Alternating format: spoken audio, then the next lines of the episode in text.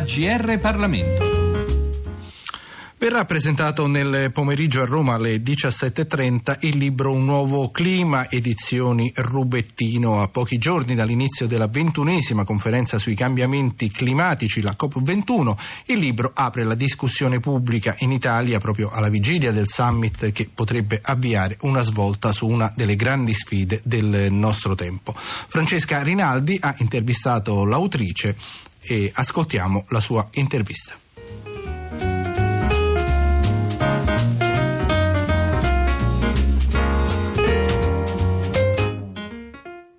Nel suo libro lei propone una fotografia dell'Italia che lotta contro i cambiamenti climatici. Chi sono i protagonisti di questa azione? I protagonisti, in realtà il protagonista è il nostro paese, è l'Italia, no? è l'Italia che fa sistema sulla sfida climatica, dal Presidente del Consiglio Matteo Renzi a, ai ministri, a molti ministeri coinvolti, rappresentati dal Ministero dell'Ambiente, delle infrastrutture, dello sviluppo economico, dell'agricoltura, della ricerca dagli enti locali, le regioni, i comuni, i sindacati, la Confindustria, le aziende, le associazioni ambientaliste, è veramente tutta l'Italia che si parla e che racconta e propone quello che sta facendo. Ed è interessante anche scoprire che in realtà il nostro paese si presenta eh, finalmente con una consapevolezza nuova su questi temi una maggiore determinazione e si presenta anche con una maggiore determinazione, si presenterà alla conferenza di Parigi. Ecco, lei tra i protagonisti ha citato anche le aziende, c'è anche quindi una sensibilità da parte degli imprenditori? Sì, assolutamente, infatti è questo il punto molto importante, che il cambiamento climatico non è solo un problema ambientale, ma è il più grande problema economico che noi abbiamo di fronte e questo le imprese lo hanno capito bene, sono molto avanti è di questi giorni la notizia che 79 multinazionali hanno sottoscritto un impegno di eh, decarbonizzare, quindi di arrivare a emissioni zero e, e che lo facciano le imprese, eh, che lo faccia che si muove il mondo economico è sicuramente un segnale importante, anche perché i cambiamenti climatici fanno molti danni, questo noi lo vediamo perché l'Italia è come paese del Mediterraneo molto colpito, questo lo vediamo da queste bombe d'acqua che ormai sempre più regolarmente si abbattono nel nostro paese, i danni che fanno. Io do um, un dato, in America quando ci fu l'uragano Sandy eh, in poche ore distrusse nel 2012 il 9% del PIL dello Stato del New Jersey e così come il 4,5% del PIL dello Stato di New York, peggio di una crisi economica durata 5 anni.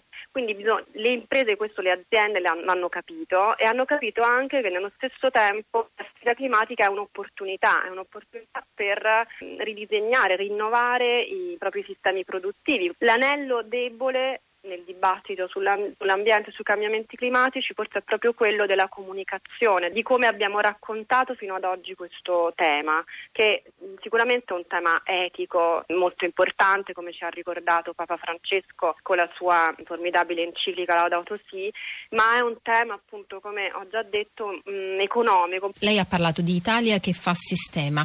Questo sistema lungo quali linee guida si muove? Quali sono le principali azioni? Le strategie diciamo, di contrasto al cambiamento climatico sono due, sono complementari, si tratta di mitigazione, cioè di ridurre le emissioni di CO2 che riscaldano appunto il pianeta e, e di, eh, diciamo, di adattarsi, adattarsi a questo clima che cambia, quindi delle strategie di adattamento. E su questi due filoni diciamo, complementari per appunto, far fronte alla sfida climatica si stanno muovendo, si stanno muovendo eh, appunto i, le amministrazioni locali che sono sicuramente interessate dalle aziende. Eh, faccio un esempio nel libro molto interessante, sono, diciamo, ci sono molti esempi eh, su ogni settore, dalle infrastrutture energetiche al, um, a quella um, edile, per esempio secondo i dati ANCE che è l'Associazione Nazionale dei Costruttori,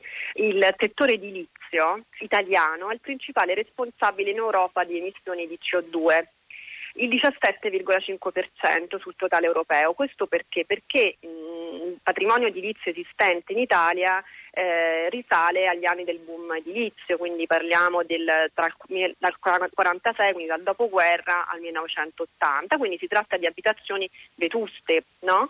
obsolete e quindi tutto questo diciamo, uh, settore è oggi, anche grazie all'eco bonus, alle misure diciamo, che sono state mh, date dal governo, quindi per gli interventi di recupero edilizio, di riqualificazione energetica del, mh, degli edifici, ehm, sono, è un settore che contribuisce molto a questa sfida climatica perché appunto come dimostrano anche questi incentivi fiscali è collegato a questo settore un giro d'affari di eh, circa 22 miliardi di euro nel 2013 e che è un trend che in continua crescita. Quindi non solo si ehm, attraverso diciamo con la sfida climatica si ehm, vanno ad abbattere le emissioni di CO2 perché si vanno a riqualificare in modo ehm, diciamo attraverso il risparmio energetico gli edifici, ma eh, sì, è un'opportunità enorme di sviluppo economico. Il 30 novembre, l'abbiamo detto, a Parigi partirà la ventunesima conferenza sui cambiamenti climatici. A che cosa mira questa riunione? Quali sono gli obiettivi che si prefigge? L'obiettivo della COP21 è quello di concludere il primo accordo globale e vincolante a partire dal 2020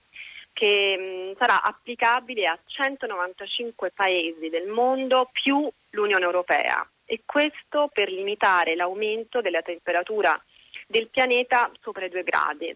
Questo è molto diciamo, importante. Eh, I negoziati inizieranno il 30 novembre e, e poi sono previste anche diciamo, successivamente, nella settimana successiva, visto che finirà l'11 dicembre, anche delegazioni ministeriali e la presenza dei capi di Stato. E, mh, è un accordo fondamentale perché andrà a sostituire il famoso protocollo di Kyoto per cui insomma sarà l'accordo che eh, a partire appunto dal 2020 regolamenterà appunto eh, gli impegni nazionali di riduzione delle emissioni di gas serra. Questa volta possiamo dire eh, che rispetto alla famosa conferenza di Copenaghen del 2009 che fallì clamorosamente, la situazione è diversa perché mh, questa volta ci sono gli Stati Uniti e la Cina che sono molto impegnati sul tema dei cambiamenti climatici e, e c'è soprattutto una mh, maggiore consapevolezza su questi temi che è poi quella, l'obiettivo anche del, del, mio libro, quello di finalmente dare maggiore consapevolezza su questi temi proprio perché è la consapevolezza che può aiutare ad affrontare al meglio questa sfida. In brevissimo, la posizione dell'Unione Europea a Parigi quale sarà? Eh, la posizione dell'Unione Europea, noi sappiamo che l'Unione Europea è, mh, ha una leadership climatica da, da, sempre, insieme con le Nazioni Unite, è, ehm, è, è il paese è, diciamo, che, che, più impegnato nei, nei, negoziati e che si sta attivando di più proprio per, eh, per portare a buon fine i negoziati attraverso la Francia la Francia che è impegnata da, da, più di un anno con la sua rete diplomatica in tutto il mondo a eh, cercare di trovare un accordo che sia il più possibile ambizioso. Quindi la posizione dell'Unione Europea è una posizione eh, molto molto mh, ambiziosa. I libri AGR Parlamento. Per segnalare saggi di storia, politica, sociologia e diritto, scrivere a grplibri.it.